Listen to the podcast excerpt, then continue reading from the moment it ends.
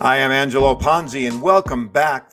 I'm happy you're here. It's time for a five minute break. And if you can see the picture on the screen, you can see a good looking cookie. I wish I had a cookie to eat right now and a really great cup of coffee. I don't. Got a big glass of water, but no coffee today.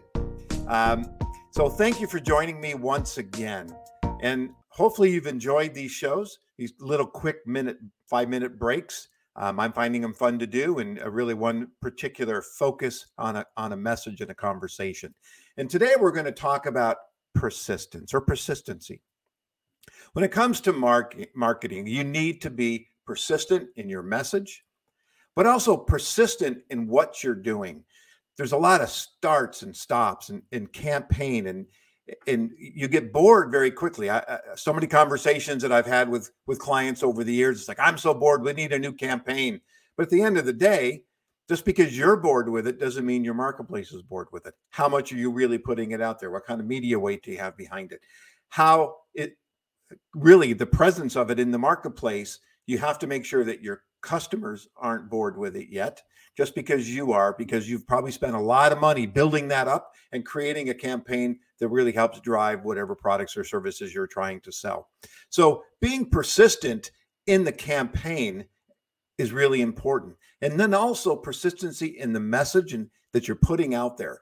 Again, back to tying in other conversations, relevancy, consistency, right? So being persistent and doing it every day, whatever your cadence happens to be. If you're going to post every day, like I'm trying to do here with a persistent message and a five minute coffee break every day, or every other day, or twice a day, or three times, whatever your cadence is going to be, and whatever you set up, you need to be persistent in its delivery. Don't tell me that a client of mine says, Hey, we're going to publish a new newsletter and we're going to do it twice a month. And I said, You've been trying to work on a newsletter for two years. Why put a goal that most likely you're going to fail at? Let's set a cadence every other month. Then we can work into a month and potentially maybe even work into a couple times a month. But don't overcommit if you're not ready to make it. It's like putting out a, a social calendar.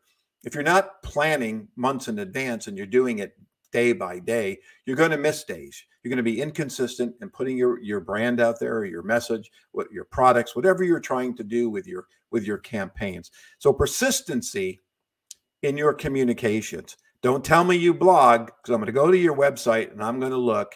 And if you didn't blog at least once a week or twice a month, whatever it happens to be, and the last time I saw that you did a post was six, seven months ago or a year or longer, then you're not being persistent and consistent in what you're doing. And if you got really old content out there, some of it is probably okay. Maybe it's time to refresh and recycle it. Don't tell me you have a YouTube channel and the last time you put out a video was a really long time ago.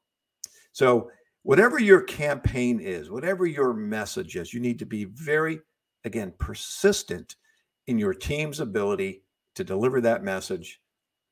And, and you have to, as a brand leader, making sure that that everybody understands there's a that you're persistent, you're consistent, and you're relevant. These are all topics that we've talked about or will be talking about.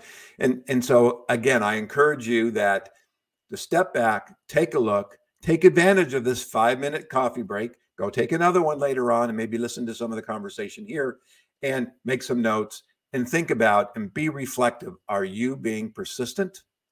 in your communications and how you are driving your business. So, again, I want to thank you for joining me here at the Business Growth Cafe for a five minute break. And uh, a few shows in, uh, hopefully you're enjoying these. I'm having fun doing them.